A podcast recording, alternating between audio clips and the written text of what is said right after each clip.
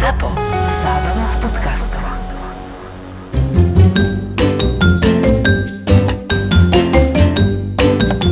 Vo Štvorici na Pambici.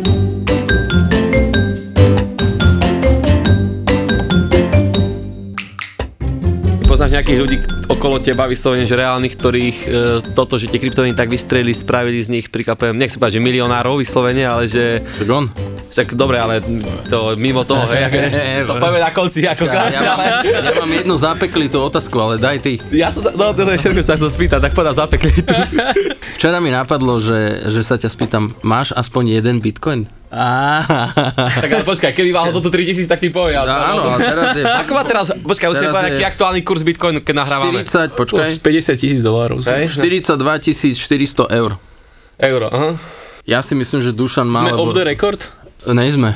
Ale má, určite má, lebo Dušan je úspešný podnikateľ. Keď si tu prišiel, ty si mi povedal, že jediné, čo máš z kryptomien, je len Bitcoin.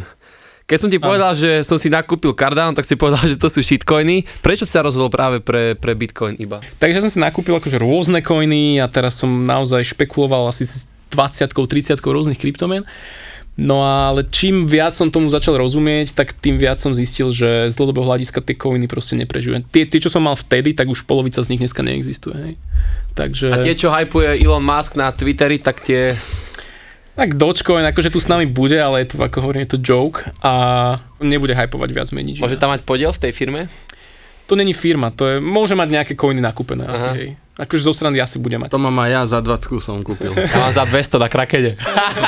Ja mám za 20 a to mám 448 Dogecoinov. Toto je to, že na tom Dogecoine je pre ľudí lákavé to, že môžu mať aspoň jeden coin, lebo pri Bitcoine mať Áno, aspoň áno. jeden, to je také, no to je ťažké dneska už.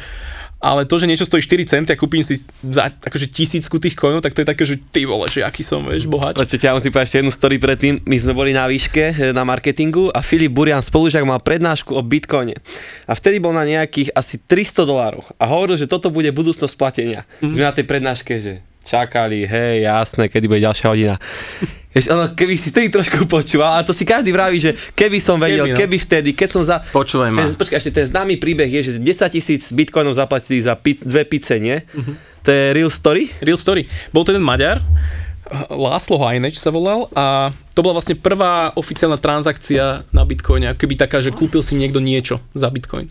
Majiteľ pizzerie to asi robil len zo strandy, nie? Jasné, akože to bol, a to vlastne nebol majiteľ pizzerie, to bol týpek, že ten Láslo on dal normálne na, na Twitter, alebo teda na Reddit, že že som ochotný zaplatiť 10 tisíc bitcoinov niekomu, kto mi donese proste dve pice a že, že preferujem, že salámu, nejaké chalapeňo a tak a nejaký týpek, nejaký týpek proste kúpil, že za 25 dolcov dve pice a doniesol mu to, mu dal 10 tisíc bitcoinov. Počúvaj, ja 11. januára som pozeral kurz a píšem ešte domov Veronike, že padne, niekde na pošte som bol, padlo to na 26 tisíc. A že kúpil som za 50 eur Bitcoin. Keby som bol vtedy dal 26 tisíc, že by Asi som nemal si niekde, vtedy. no, že by som niekde naškrabal, dneska si pohodlne vytiahnem 42, je marec. Vieš. Keby, a keby nie? Keby, no ale, ale potom som sa bavil s Dušanom a ten mi povedal, že nesmieš sa na to takto pozerať, to je ten FOMO efekt. Áno. Áno, to vysvetlíme. Lebo sa zblázniš z toho, hej, lebo dneska je to 42 a ty si povieš, že ty kokso, to je dosť, ale keby som dal dneska 42 v máji, možno si 60 vytiahnem. Ale ešte predtým, než to začne, ja musím dať také antre. Ty si sa vo svojom živote venoval niečomu, čo strašne veľa ľudí nemá rado a má z toho úplnú schýzu a to som mala ja a to je slovo matematika. a ja ti poviem tak, že mne sa niekedy, keď spím, mne sa stáva, že sa zobudím a že mám v hlave pocit, že musím z matematiky mať nejaký test alebo volačo. Ale stáva sa mi to. Ale my máme hudbu ako našu prirodzenú vec a ty máš matematiku. Mhm. Ako? Ako sa to udialo? Ako, prečo ako, si ako, toto urobil? akože, Prečo mi to Boh ako, ako, môže, ako, ako môže byť matematika, že obľúbená? No, je to, je to zaujímavé fakt, akože tiež sa sám seba pýtam, ale keď to tak tre- trekujem do histórie, tak zistím, že môj ocno ma k tomu tak priviedol. Tak si pamätám, že každý večer sme sedávali v kuchyni a normálne akože čísla a, a počítanie a rovnice a ja som plakal aj so Segrou, proste my sme, že ne, oci, že už nechceme, nešlo nám to, vieš. A išli ste aj to, že to, je, to bola matematika, išlo auto z bodu A do bodu B a stretnú sa, kámo, Stretnú sa, áno, toto. vláky proti sebe. Áno, áno, áno, áno. No a tak som začal chodiť na rôzne matematické súťaže, olimpiády a pythagoriády a klokany, neviem čo to všetko. Klokany, ty Klokany. kokos, to je história. To je-. Ty si aký ročník? Ja som 93. Ja som tiež 93, takže klokana poznal. Si tiež 93? To ne? mňa nechytilo vôbec. Ani mňa. A vy ste vy ste mali možno tak, čo ste God mali? bless, ja som mal Kámo, 10 rokov, ja som mal 10, 10, ešte 10 rokov. iskrička a jak som mal byť pionier, to zrušili. Presne tak. si už nepamätáme viac. To už som nebol. To my už sme neboli. Ale klokan bol super v tom, že tam sa dalo uliať e, zo školy. Áno, áno. Ty si normálne, že išiel si na klokana a pol dňa si mal, si mal akože chill, nemusel si chodiť na, na hodinu, lebo si to mal akože vypovedané. Takže to bolo super. No a tam som zistil, že ma tá matika baví a postupom času vlastne na strednej a na vysokej som matiku dokonca aj učil. Doučoval som normálne študentov od základkárov až po, až po vysokoškolákov a, A po bola to vlastne moja prvá brigáda. Aha.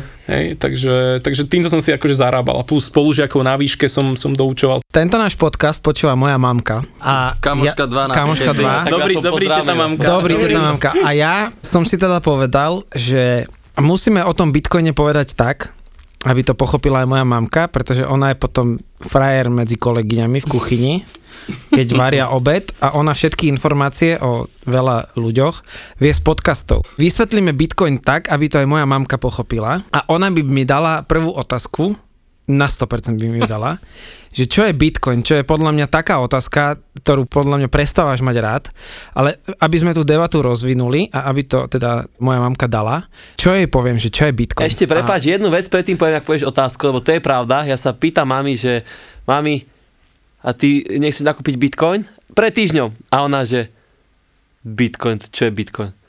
A ja si rám, ty nevieš, čo je bitcoin? A moja mama, vieš, ona zapisuje na moja. A ty vieš, čo je paragraf 46 lomeno 7? A ja si vravím, že tyko, z akej bubline žijem, že si myslím, že každý to rieši, keď to rieši každý na internete a naši rodičia Hej. fakt nemajú šancu. No a ja to ešte doplním, my máme, my máme náklad otázok na teba. Ja to ešte doplním, že, že treba to zároveň vysvetliť e, pre Mírovú mamu a aj pre môjho brata, ktorý je odo mňa dokonca mladší, je podnikateľ, má bicyklový obchod a ja ho lámem na to, aby zaviedol, že v uňho v obchode sa bude môcť platiť bitcoinom. Lenže môj brat je v tomto trošku, ja tomu hovorím konzerva, Hej, čiže on to, čo je na dreve, to sa ráta. Ale chcem ho prerobiť, že aby to pochopil a začal s tým robiť. No a, a, čo je to Bitcoin je otázka, ktorá znie strašne jednoducho, ale veľmi ťažko sa ňu odpovedá. A, a čím hlbšie sa do toho ponáram, tak tým akože je to ťažšie a ťažšie. Ale poďme to skúsiť pre tú tvoju maminu. Poďme na to. tešíme aj my, akože fakt. Bitcoins je v podstate, sú to peniaze internetu. A keď hovorím peniaze internetu, tak to myslím tak, že vlastne Bitcoin nemá fyzickú podstatu, ne, ne, nevieš ho chytiť, vieš ho len presúvať proste cez internet. Dalo by sa povedať, že je to taká hotovosť, ktorú si predstav, že keby máš bankovku a zroluješ ju, tak ju vieš poslať cez kábel na druhý koniec sveta. Toto je Bitcoin. Pretože Bitcoin má oveľa bližšie k hotovosti, ako pre toho tvojho brácha, keď vraví, že má rád peniaze na dreve, tak Bitcoin má oveľa bližšie k hotovosti ako digitálne peniaze, ako karty a podobne. Hej, alebo ako k digitálnym peniazom. Presne tak. V čom? A v čom to je? Pri hotovosti platí to, že ja keď ti dám 100 eur a odídem domov, tak nemôžem si tie peniaze luskutím prsta vrátiť k sebe naspäť do peňaženky. Nedá sa to. V hotovosti funguje tzv. finalita transakcií, čiže proste zaplatím, idem domov a už neviem to vrátiť naspäť. Hej? Ale keď platíš kartou, tak pokojne do, po dvoch týždňoch vieš tú transakciu stornovať. Vieš ju zrušiť. Čiže tie peniaze na tvojom účte, keď zaplatím ti kartou, nie sú reálne tvoje. Hej? Že banka stále môže stornovať transakciu, Aj zablokovať prejdú ti- na ten účet, aj keď si prejdú na ten účet. späť? Presne tak. Pokiaľ nie sú vybraté. Dá sa tak, Áno, presne aha. tak. Čiže tá hotovosť má obrovskú výhodu v tom, že nevieš ju vrátiť naspäť. A v Bitcoine platí to isté. Ja keď tebe pošlem Bitcoin na adresu, ja už neviem urobiť to, aby som ho vrátil naspäť. Takže toto je jedna veľmi dôležitá vlastnosť v Bitcoine, ktorá sa podobá bližšie k tej hotovosti, je, že keď už zaplatím, už nedokážem e, transakciu vrátiť naspäť. A mnoho ľudí urobilo tie chyby, že poslali Bitcoin na, na zlú adresu. Bohužiaľ, už Toto je pre môjho brata. A ten človek ti to nevie, kontakt, meno, ty nevieš v podstate, podľa čo vieš identifikovať, komu posielaš ten bitcoin ako druhej osobe. v Bitcoine vlastne fungujú adresy, trošku podobne ako IBANy v banking systéme. Uh-huh. Takže ty máš svoju adresu a ja ti na ňu pošlem bitcoin. Čiže ja zadám do mojej peňaženky, že odosielam povedzme 10 eur v bitcoine na konkrétnu adresu, ale fascinujúce je to, že tá adresa nemá pri sebe pripojené meno, čiže tam, tam ty nevystupuješ pod nejakým menom a ty tých adries môžeš mať tisícky. Hej? Takže toto je druhá vlastnosť, ktorá sa podobá hotovosti a to je to, že ty v Bitcoine môžeš byť do veľkej miery anonymný. Tak, jak vo, veľká výhoda hotovosti je, že ja ti zaplatím cash a nikto o tom nevie, len my dvaja, tak toto isté vlastne je aj vlastnosť Bitcoinu. Do veľkej miery myslíš kvôli čomu? Že dá sa podľa toho tej adresy zistiť napríklad, kto za tým je? Nejakým Dalo by spôsobom? sa. Sú na to techniky, keď si ty nedávaš pozor, alebo keď robíš nejaké neuvážené kroky, tak dá sa zistiť, ktorá adresa je tvoja, alebo ktorá adresa zhruba komu patrí. Ale není to tak triviálne. Na to sú, sú veľké firmy, Mhm. ktoré na to majú nejaké metódy, ale Prečo to nesie nálepku ako nelegálne platby? Lebo Bitcoin začínal najskôr na dark marketoch, na tých čiernych trhoch internetu, kde si si vedel kúpiť drogy, zbráne, čokoľvek nelegálne. A ono, každá nová technológia vlastne začína tak, že ju využívajú hlavne ľudia, čo robia nelegálne veci, pretože oni chcú mať konkurenčnú výhodu oproti tým policajným zložkám alebo nejakým zložkám, proste, ktoré sa ich snažia dostať a podobne. A toto platilo v, histórii napríklad aj pri autách. Že autá v tých prvých rokoch 20. storočia boli využívané ako nástroje na útek z miesta činu. A sú normálne storky, kedy, kedy gangstery v Amerike normálne utekali, že proste policajti boli na bicykloch na koňoch a oni proste na tých prvých autách im zdrhali. Dokonca jeden z nich napísal samotnému Henrymu Fordovi list a poďakoval mu, že aké perfektné auta robí, lebo že vďaka tomu, že vďaka tomu 12 bank v Amerike vykradol.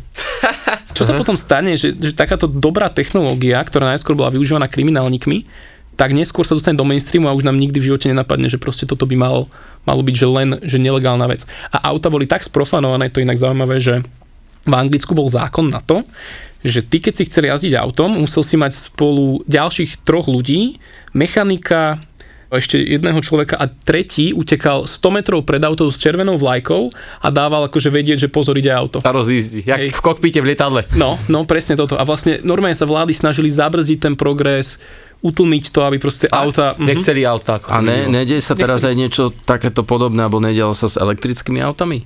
Že, že tí ropní magnáti všelijakí sa snažili nejak brzdiť ten vývoj elektromobilov. Mne, mne sa zdá, že áno. Je to tak, je to tak určite. Akože tam vždy sa treba pozrieť na to, že kto z toho benefituje a naopak komu e, tá technológia berie moc z rúk.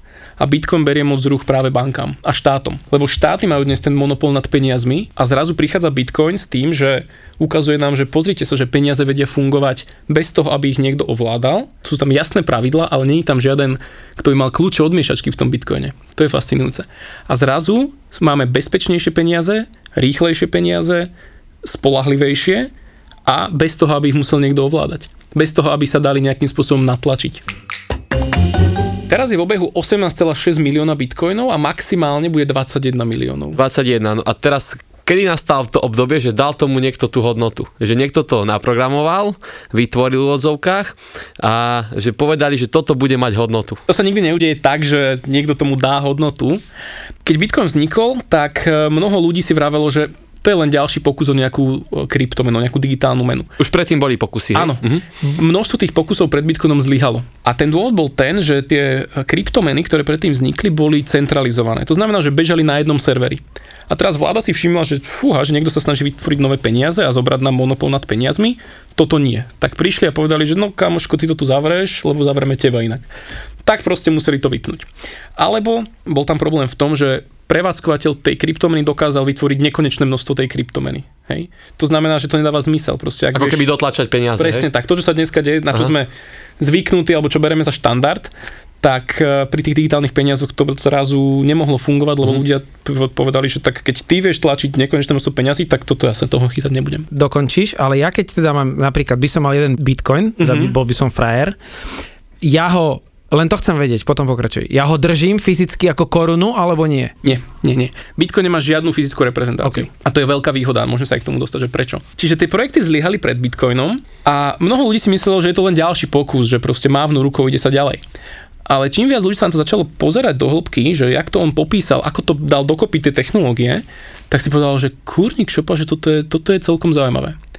A čo sa tomu Satoshi mu podarilo vytvoriť je, že on naozaj akoby vyriešil 30 rokov trvajúci technologický problém, ktorý tí ITčkari nevedeli vyriešiť. A to je, ako urobiť niečo, čo je vzácne, ale v digitálnom svete.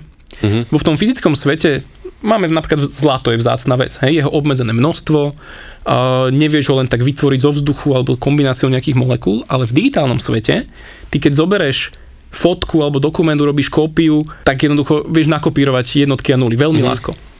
A keď, keď sme chceli mať digitálne peniaze, tak sme museli vyriešiť to, ako nemožno nakopírovať tie jednotky a nuly. A ten Satoshi to vlastne vďaka Bitcoinu vyriešil. A to bola tá revolúcia. A čím viac ľudí to pochopilo na začiatku, tak mnohí si povedali, že wow, tak toto má naozaj hodnotu z dlhodobého hľadiska. Je pravda, že sa nevie, kto je ten zakladateľ, ten Satoshi, že to môže byť dievča, chlapec, muž, organizácia, že nikto nevie o ňom, ale vraj drží 1 milión bitcoinov, hej? Dodnes neviem, či, či to bola skupina ľudí, či to bol jednotlivec. Možno aj zomrel, že vraj, hej?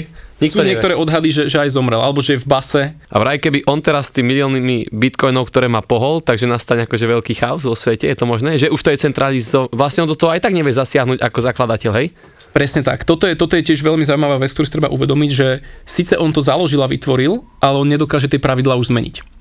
Hej, čiže to, toto je veľmi fascinujúce, lebo ľudia si myslia, že Bitcoin je taká pyramída, že ten zakladateľ to môže zmeniť, zmeniť pravidlá a jednoducho celé to, to krachne, vypne alebo čokoľvek.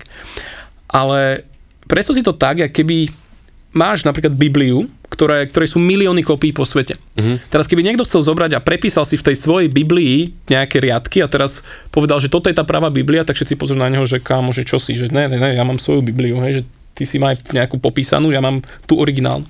Čiže ten Satoshi, čo by mohol iba prepísať si svoj kód u seba na svojom počítači, ale nedokázal by o tom presvedčiť celú tú sieť. Aha. Čiže tým, že tá sieť funguje decentralizovane, to znamená, že nie len na jednom serveri, ale na desiatkách tisícoch počítačov, tak je odolná voči vypnutiu, ty by si musel vypnúť všetky počítače, podobne ako keby si Takže musel keby si všetky... všetky počítače, ktoré to úvozovka, keby tie transakcie robia, tak Bitcoin by mohol padnúť, ale to je nereálne akože spraviť. Presne tak, je to extrémne hmm. nepravdepodobné, že by si vlastne vymazal všetky kompy v tej sieti. A keby niekto vypol internet?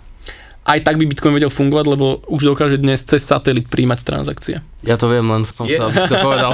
Je možné, videl som taký titulok, ale to možno je iba taká fake news, že do roku 2070 sa podarí prelomiť zdrojový kód Bitcoinu a Bitcoin padne. Je na to niečo reálne, ale to je čistý shit. Kam ty na toto chodíš? Kam ja to veľa čítam, ja to baví. Ty máš normálne hostia, že... Ja, ja už sa nebudem pýtať, ja toto som sa vyriešiť, a už ma nezajíma. Nie, nie, nie, akože je na tom niečo pravdy, lebo dosť sa tak hovorí, že kvantové počítače prídu, zrušia Bitcoin a tak ďalej ale to je veľká téma sama o sebe. Tie kvantové počítače vedia robiť len nejaké typy úkonov, vedia narušiť len niektoré časti tej bitcoinovej siete alebo toho softvéru a nedokážu ho akoby celý, celý zlikvidovať. A už dokonca dnes existuje kryptografia, ktorá vie byť akože odolná voči kvantovým počítačom. Takže sme safe. Teraz ide o to, že my s peniazmi vie teda vieme narábať tak, že ich máme teda v peňaženke, starší ľudia ich mali teda vo vankúšoch niekedy, generácia sa naučila naozaj potom ich mať v banke a s nimi robiť a bla bla bla. Kde je uložený a ako bitcoin? K bitcoinu existujú bitcoinové peňaženky uh-huh. a to môžu byť teda napríklad máš na mobile aplikáciu, alebo dokonca niečo, čo vyzerá ako malé USB, hardwareová peňaženka sa to volá. Ale veľmi neintuitívna vec pre ľudí a pre mňa samotného bolo, že tie bitcoiny reálne nie sú na tom zariadení uložené.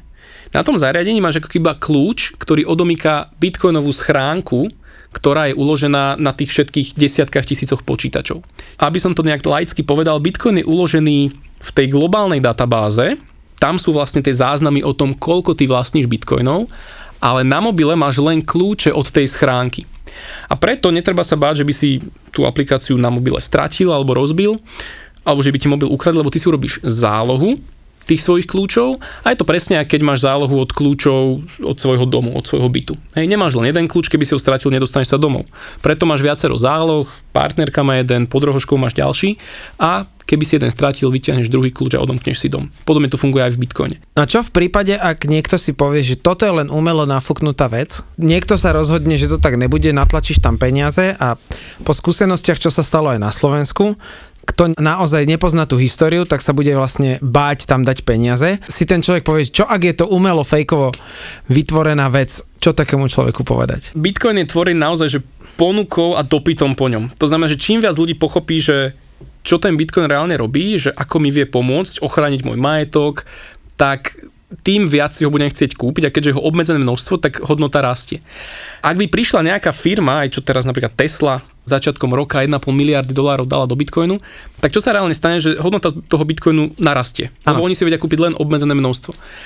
A keď prídu nejaké negatívne správy, napríklad za každú bit- bitcoin v nejakej krajine, tak zase mnoho ľudí spanikári, predáva a cena bitcoinu ide dole.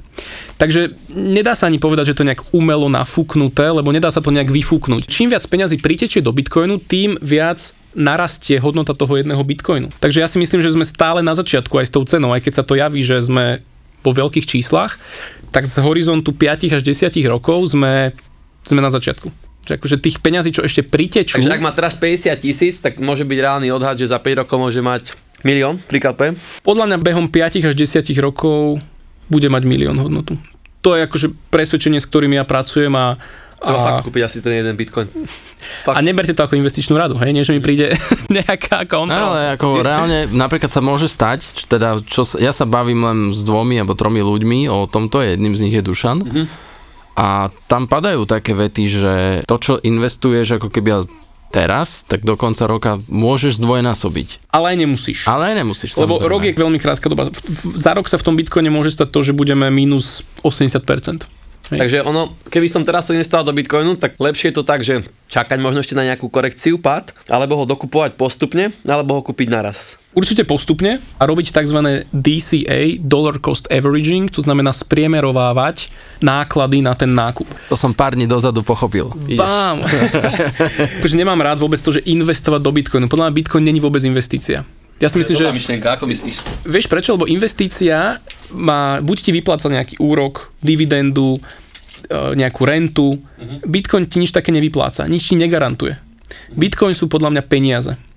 Takisto, jak aj, aj eurá máš peniaze. Zlato, to sú tiež peniaze. Hej? To je akoby ten prostriedok tej finálnej výmeny. Ty keď držíš zlato, tiež z neho nemáš žiaden úrok, nič. Ty proste len máš nejaké aktívum, ktoré vieš, že je obmedzené, vieš, že ho je málo, nedá sa ľahko vytvoriť a v čase krízy je to niečo, o čo sa môžeš oprieť a čo drží hodnotu. Ja som presvedčený, že Bitcoin je niečo veľmi podobné. Je to také, že zlato 2.0, internetové digitálne zlato, ktoré by nemala byť investícia, ale skôr sporenie. A ešte Bitcoin považujem za poistenie a poistenie voči inflácii, voči znehodnocovaniu peňazí, poistenie voči nečakaným rozhodnutiam bank a politikov v budúcnosti, ktoré nevieš predpovedať. Lebo to, čo sa s tými našimi peniazmi bude diať v horizonte 5-10 rokov, to budú obrovské zmeny a, veľká devalvácia, respektíve znehodnocovanie tých peňazí. Čo sa deje už teraz, za minulý rok americká vláda vytlačila 20 až 25% Videl si ten nových dolárov. To bol taký graf, nie, že koľko je napuknuté a to je normálne exponenciou hore. No jasné. A, A to, teraz- sa bude zrýchlovať. Čiže to, čo ja teraz šetrím mojej cére a moja mama tam príklada tiež a hovorí, že to bude mať na Oxford, tak sa môže stať, že nebude Nemá mať ani na prvý mesiac na Oxforde. lesy na základnú školu bude mať akurát. Záleží, jak, jak jej sporíš. V eurách, ale je to, je to nejaký fond, hej, že není to, že v banke. Tak si myslím, že môže sa stať, že nebude mať ani, ani na prvú splátku. Vo Štvorici na Pambici. Ja keď som sa začal o to zaujímať, tak som vlastne nestretol a nenatrafil som do dnešného dňa na nejakého človeka, ktorý by nejak ako oponoval tomu. Čiže by som chcel vedieť aj ten pohľad z druhej strany, že, že prečo nie, alebo s čím sa stretávaš ty, keď ti niekto povie, že, že prečo nie kryptomeny alebo bitcoin. Jedna nevýhoda tých kryptonál toho Bitcoinu je to, že dáva ti do ruky dosť silný nástroj a ty sa stávaš vlastnou bankou a musíš byť veľmi obozretný. Naozaj akože tam veľká zodpovednosť nad tými peniazmi, lebo keď urobíš zlý prevod, nevieš to reverznúť. Není tam žiadne call centrum, žiadne reklamácie, nič. Keď strátiš zálohu tých svojich kľúčov, je to, keby si sa vymkol z bytu a už sa nikdy nedostaneš. Takže toto je akože takéto, na čo upozorňujem ľudí, že choďte do Bitcoinu len vtedy, keď mu dobre rozumiete a keď ste ochotní prebrať tú zodpovednosť za tie svoje peniaze. Inak pohoríš a zanevrieš na ten Bitcoin. A poznám veľa ľudí, ktorí mali Bitcoin v 2013 roku, strátili tie Bitcoiny, neurobili si zálohy a už nikdy do toho nešli, lebo si povedali, že no, zanevreli na to práve kvôli tomuto. Nedávať tam samozrejme nejaké veľké sumy, nemať nejaké veľké oči, ako sme si už povedali, proste pomaličky, postupne, pokojne, ja neviem, 50 eur mesačne, vieš, akože naozaj ísť pomaly, lebo keď tam človek ide s nereálnymi očakávaniami, že sa mi to zdvojnásobí na konci roku, jak vieš, ty si povieš, koľko teraz by som dal toľko a na konci roku mám dvojnásobok, tak to sú práve tie nereálne očakávania, že sa môžu úplne zvrátiť a potom to predáš zo, zo, stratou a už sa nikdy do toho nedostaneš. To by bola veľká škoda. Výhoda toho Bitcoinu je naozaj, to sú proste nekonfiškovateľné peniaze. To, čo sa stalo napríklad v Amerike v 33., že ľuďom zobrali zlato pod hrozbou basy alebo, alebo obrovskej pokuty, si musel vlastne odpredať pod cenu zlato vláde a oni potom umelo zdvihli kurz. Tak toto sa ti s Bitcoinom nemôže stať. Ak ho držíš u seba, tak nikto ti na nemôže siahnuť. A to je obrovská zmena oproti tým bežným účtom, čo máme v banke, kde banka sa rozhodne a tebe môžu zamraziť účet, stopnúť platby, limitovať výbery z bankomatu, čokoľvek. Čiže preto hovorím, že Bitcoin je poistka voči takýmto rozhodnutiam bank a politikov. No ja teraz vidím akože ošial na sociálnych sieťach, kedy jednoducho ani pomaly ten, čo k tomu až tak nerozumie, len vidí, že to číslo akože ide hore graf. to, to som ja. Hej. Takže videl som takú debatu, že teraz to netreba kupovať, že však ono to zase padne. Sám seba som sa opýtal otázku, že kedy je tá najlepšia doba kupovať, alebo že či to není taká dlhodobá vec, ale veľa ľudí akože si položí otázku, teraz to mám kúpiť? A nie, ešte počkam, keď to padne, ja neviem, ten typ presne. na, Čakám. na 37, hej? A potom to vystúpi, ja neviem, teraz dám len príklad, hej, na 70 a si povieš, kokos, ja som bol taký hlúpy, keď to stalo To, 40. a toto To sa, presne sta, ono. toto sa stalo mne toho 11. januára To tohto ten roka. A ja to dodnes rozprávam ako príbeh, že reálne keby som vtedy zobral jeden bitcoin za 26 tisíc, tak dnes je 42 v eurách a je, je začiatok marca, čiže za, za dva mesiace by som... by si do toho 26 tisíc. Toto je presne to, že ja, ja stále čakám, už som pochopil, že nesmiem sa týmto zaoberať, lebo sa zblázním. Hej, to aj teda vďaka Dušanovi som pochopil. Lebo takto, ja keby si, čo ja viem, si požičam od našich alebo niečo, ja by som tú sumu nejako dokopy dal, že chcem jeden bitcoin, hej. Ale stále je tam tá obava, že aj keď viem, že to nepadne a že to nikto nevie vypnúť a viem, že aj keď za rok to spadne na 30 tisíc, takže vlastne sa nič nedeje, ale stále som taký až moc opatrný, kdežto keď niekto príde za mnou, že daj to do tohto fondu, lebo ti to urobí 3% ročne, tak poviem OK a dám tam aj 60 tisíc, keby ich mám. Je to spôsobené tým, že ešte nie je dobré alebo nedostatočne rozumieš vôbec tej technológie. Ono naozaj platí, a to sa stretávam aj s klientami, že čím lepšie tomu rozumieš, tým si komfortnejšie tam dať tie peniaze. A to je so všetkým tak. A podľa je to dobré, je to správne, lebo keby si len tak, že niekto ti povie, že Bitcoin pôjde to hore a ty tam proste bachneš 30, tak to není úplne rozumné. Nejaká digitálna mena asi raz prísť bude musieť, asi v tomto svete, ktorý sa mení. Takže také reči, že veď raz to všetko aj tak, je možno, že by to všetko zaniklo, všetky tie kryptomeny? Není taká možnosť postať. No akože Atomová vojna na svete. je jediná taká vec, Vieš, to asi. sú také hypotetické veci. Až Jasné, keď my keď vybereme. Sa, keď, si, keď sa vyhubíme, tak, uh-huh. tak to zanikne. Jasné. Lebo podľa mňa teraz je presne tá doba, že my čakáme, že to spadne, ale podľa mňa tým pádom všetci, čo sa tom rozumejú, čakajú, že kedy to spadne a tým pádom to nikdy nespadne. Ešte nie, lebo keby to tak bolo, akože, vieš... Lebo teraz by si už nakúpil, lebo si sa poučil z prvého pádu, že keď to spadne, pôjde to znova hore, hej? Vtedy to tak nebolo. Ak by to spadlo, tak myslíš, že na akú hodnotu by to mohlo spadnúť. Taký odhad, ja viem, že sa nedá povedať presne, ale Vieš, teraz je tá situácia úplne iná, než napríklad v tom 2017. uh-huh. Vtedy tam bolo, že, že ľudí, proste tam bol prepad, že 80%. Lebo celkovo to ťahali akože tzv. retail, že proste bežní ľudia. Uh-huh. Prišla panika, začali prvý predávať, tak celé to proste krachlo. Uh-huh. Ale teraz už do toho dávajú peniaze firmy. Vieš, už prišla Tesla. Teraz dokonca sa v kulároch hýbe, že ešte väčšia firma ako Tesla, ktorých je asi iba 5 na svete, tak už teraz akumuluje Bitcoin. Čiže Dneska teraz... idem do toho. Ne. A o rok mi prídu hejterské maily, že do čoho si ma to dostal. Firmy to už naozaj berú, že ochrana pred znehodnotením ich peňazí. A to minulý rok si to oni uvedomili, že firma MicroStrategy mala 500 miliónov na účte a oni, že to že však každý rok 5 až 10% nám z toho odhryzne inflácia. A teraz, že čo s tými peniazmi, aby sme si to ochránili, hej? Začali sa pozerať, že real estate, akože nehnuteľnosti, alebo fondy, alebo toto, uvedomili si, že Bitcoin bude akože tá cesta pre nich.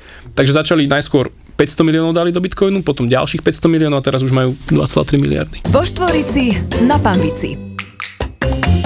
Najlepšie sporenie je také, na ktoré myslíš čo najmenej. Čiže nome zobereš 500 eur alebo koľkokoľvek, 50 stovku, nakúpiš si Bitcoin, zabudáš na ďalší mesiac na to. A potom ti cinkne v kalendári prvého ďalšieho mesiaca a ty znova zoberieš stovku, ideš do toho automatu, strčíš ju tam, naskenuješ si, odložíš a neriešiš. Dobre, a kedy predať? Keď budeš potrebovať stavať dom. Nie, nie, nie, teraz vážne. Ja by som povedal, že nepredávajte bitcoin, žite z neho jedného dňa. Normálne ho používaj ako peniaze, keď už s ním budeš si bežne môcť kupovať veci. Napríklad u môjho brata. Napríklad, Bicykel. ja ti zaplatím za nejakú konzultáciu, ty si odo mňa kúpíš biovajíčka, lebo ja neviem, mám sliepky na záhrade alebo čo. Čiže normálne používať to ako v rámci nejakej peer-to-peer ekonomiky, bez toho, naozaj ako hotovosť. To znamená, že ja prídem, poviem príklad hypoteticky, prídem niekde do hotela, poviem príklad do Vysokých Tatier Mhm. a s mojou peňaženkou zaplatím normálne peňaženkou a hotel v Vysokých Tatrách bude akceptovať môj bitcoin. Tak, Presne presne, tak, To presne je vlastne cieľ. Napríklad v Alze tak sa dá. Tak, Za ako rýchlo prebehne tá platba? keď zaplatíš, to je akože instantná vec. Mhm. Na pozadí v tej technológii to trvá niekoľko minút, ale do toho nechcem teraz ísť. Ale sú už akoby technológie, ktoré to robia instantne. Teraz som platil do Ruska satelit taký. On to vozí z, do na Oravu. trochu černota. Vozí na Oravu. A, a presne tak, toľko mi to trvalo. Nejakých asi 5 minútiek a zároveň zapísalo to, že platba prebehla úspešne. A Bitcoinom si to platil. Bitcoinom som to platil. mhm. Bomba. 90 dolárov. No a teraz e, ja mám ďalší point, že ja úplne viem, že za tisíc eur kúpim dneska niečo. Mhm. A viem, že o dva roky to za tisíc eur už nekúpim, budem potrebovať na to, poviem príklad, 1500. Mhm. Ako bude zhodnotenie, znehodnotenie bitcoinu, že bude si on stále držať tú hodnotu, alebo aké to bude potom? Čím je to spôsobené tá inflácia, prečo si vlastne ty teraz za tisíc eur niečo kúpiš a potom už nie?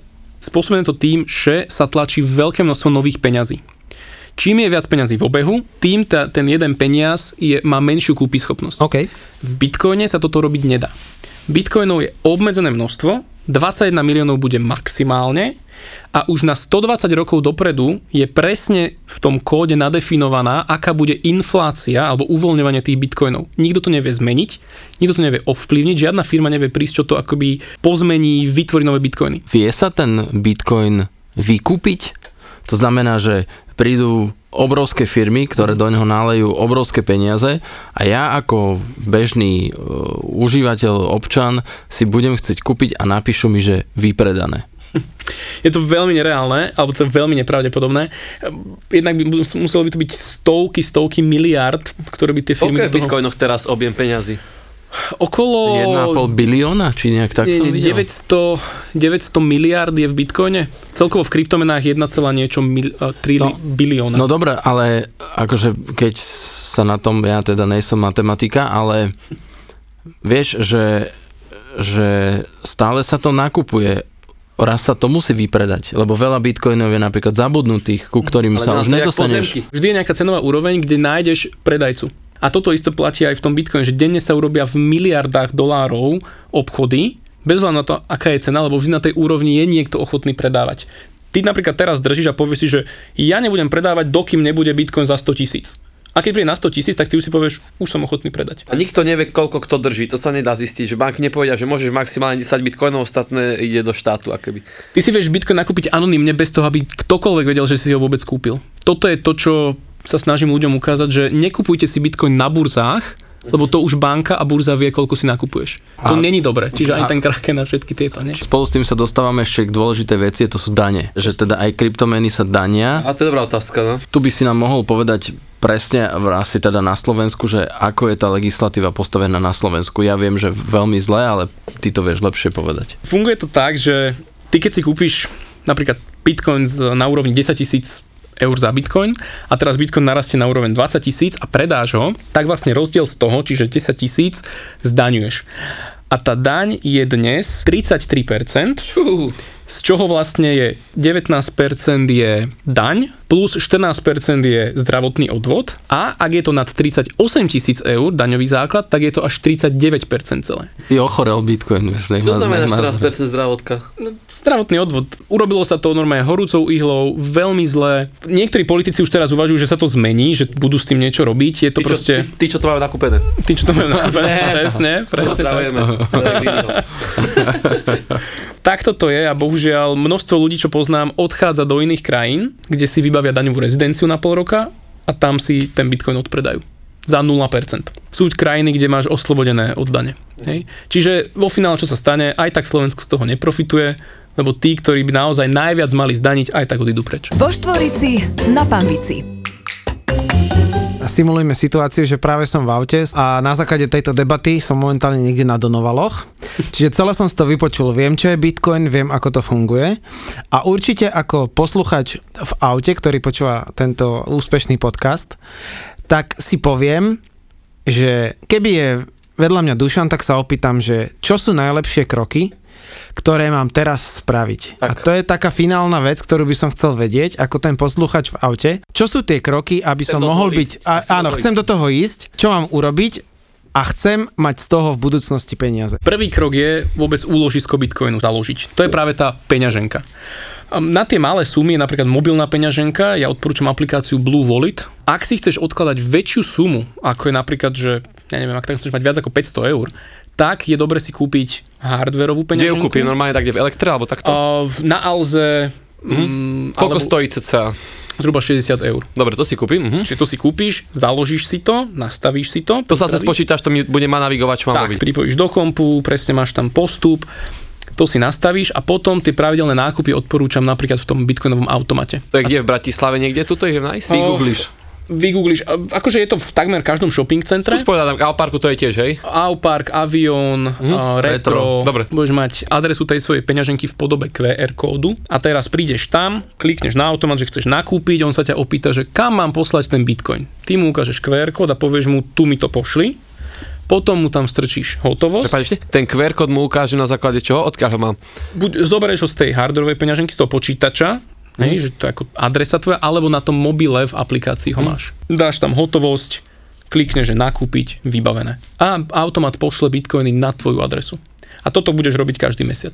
Dá sa u teba objednať napríklad taký, že kaučík, že napríklad dám ti, neviem, 150 eur a že by si mi napríklad vedel hodinu tomu venovať, alebo takto? Dá Áno, sa, hej? No presne. Čiže presne, vedia ti ľudia napísať, niekde ťa kontaktovať ako keby. Áno, presne toto robím vlastne, že to je môj job dnes. Kaučing k tomuto. Pomáham ľuďom. A kde to nájdeme? Kto počúva? dušanmatuška.com dusanmatuska.com je moja web stránka.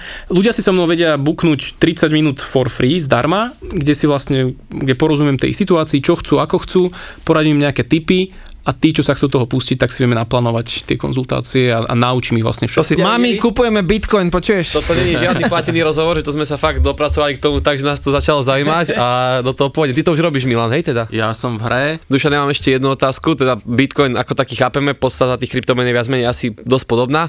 Čo potom e, tie ostatné kryptomeny, ako je napríklad Ethereum, berem, že je také druhé v pozícii a potom tie, dajme tomu tie, tie, tie mini shitcoiny, áno.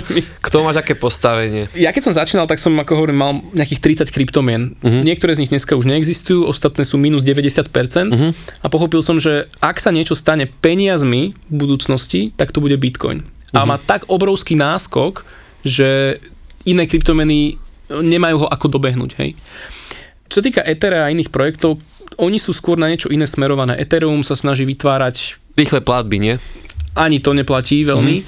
A skôr akoby také decentralizované aplikácie. Ethereum sa snaží byť taký decentralizovaný počítač svetový, ale má svoje úskalia. Ja tam peniaze nemám, lebo si nemyslím, že zatiaľ sa im to úplne darí, to, čo mm-hmm. chcú robiť. A možno jedného dňa Ale to má majiteľa asi, že? Alebo zakladateľa to má? má to zakladateľa, ktorý je už známy, Vitalik Buterin, taký, taký myslím, Ukrajinec, dokonca má narodeniny v ten istý deň ako ja. Neviem, či sa na to hrdí alebo nie. Konšpirácia. A tam už je práve problém aj v tej centralizácii, lebo keď on povie, že chalani ideme týmto smerom, tak zrazu celá komunita vlastne ide tým smerom. Aha. A toto je to, čo nechceš od peňazí. Ľudia chcú od peňazí predvídateľnosť. Že to, čo je napísané a stanovené, toto bude proste platiť. Čiže ja keď sa dožijem napríklad poviem 2070 a Bitcoin je už rozdelený, tak ja viem, že prežijem celú tú dobu, ako má ísť, že už viem, čo s ním bude do konca môjho života. Hej, že tie pravidlá To základné sa nezmestia. Že Nezmenia sa jednoducho. Tie sú akéby vytesané do kameňa. Ďakujeme. Kokos. tu musíme dať druhý diel, taký fintech. Hej, hej. Fintech podcast. Ďakujeme pekne. Dobre, díky moc, ale díky moc. Vo Štvorici na Pambici. Za ako zábava, Po ako podcasty. ZAPO, zábava v podcastoch. To sú podcastové hity ako Jau, pes to bolelo. Nechcem hovoriť, ale Polnišová a Kramerová. On by aj chcel, ale nevie to. Karma, nekarma. Karma, nekarma. V tomto živote to asi ocenil. Doktor má Filipa. Prosím? No, mám cudzie teleso v konečníku. Pozrel som sa do jeho záznamov, hovorím, a to nie je prvýkrát, pane. A Boris a Brambor. Ja to nemôžem počúvať. Že si viete na zrkadle, nie? Sme zábava v podcastoch. Podcastov. ZAPO. To je portfólio 15 podcastov, čo v praxi znamená 100 tisíc unikátnych poslucháčov. exkluzívna cieľovka 18 až 34 rokov, 6 miliónov vypočutí ročne pol milióna vypočutí každý mesiac. a v každej epizóde môže byť Vaša reklama. Túto epizódu vám prináša Slovenská sporiteľňa. Počúvate podcast Boris a Brambor. To bol úvod. Čauky mňauky. Túto epizódu bude tak ako zvyčajne radosť počúvať. Zahoď starosti, aktivuj si simku radosti a pozri, aký je krásny deň. To bol Evin reklamný hlas. Tento podcast a nekonečné dáta, volanie a správy na týždeň zadarmo ti prináša radosť. Tvoj digitálny operátor. Oh yeah. Auto. Ahoj. Aj túto epizódu Doktor má Filipa ti prináša jediný 7D laser na Slovensku. Laserová operácia očí bez dotyku a bez bolesti. www.excimer.sk Zas som musel podávať alkohol pacientovi v robote. Uh, tak to musíš trpieť pri tej plzničke, chudáčik. Je čapovaná, nevadí, je čapovaná. ja vám, ja vám chci připít na zdraví, já mám teda štampeličku Jamesona a Hohe Garden. Ho, ho, ho, ho, ho. To je tak. Ho, ho, ho, ho, ho, Garden. gurmán. To je vianočné, už vianočný múd. Chceš mať bezpečný sex, kúp si Durex a nevyťahuj pištol. Presne. Auto. Do svadby? No. Rexona Maximum Protection prináša revolúciu v boji proti potu a zápachu. Ak vás to zaujalo, kontaktujte Hanku. www.zábava v podcastoch SK. ZAPO.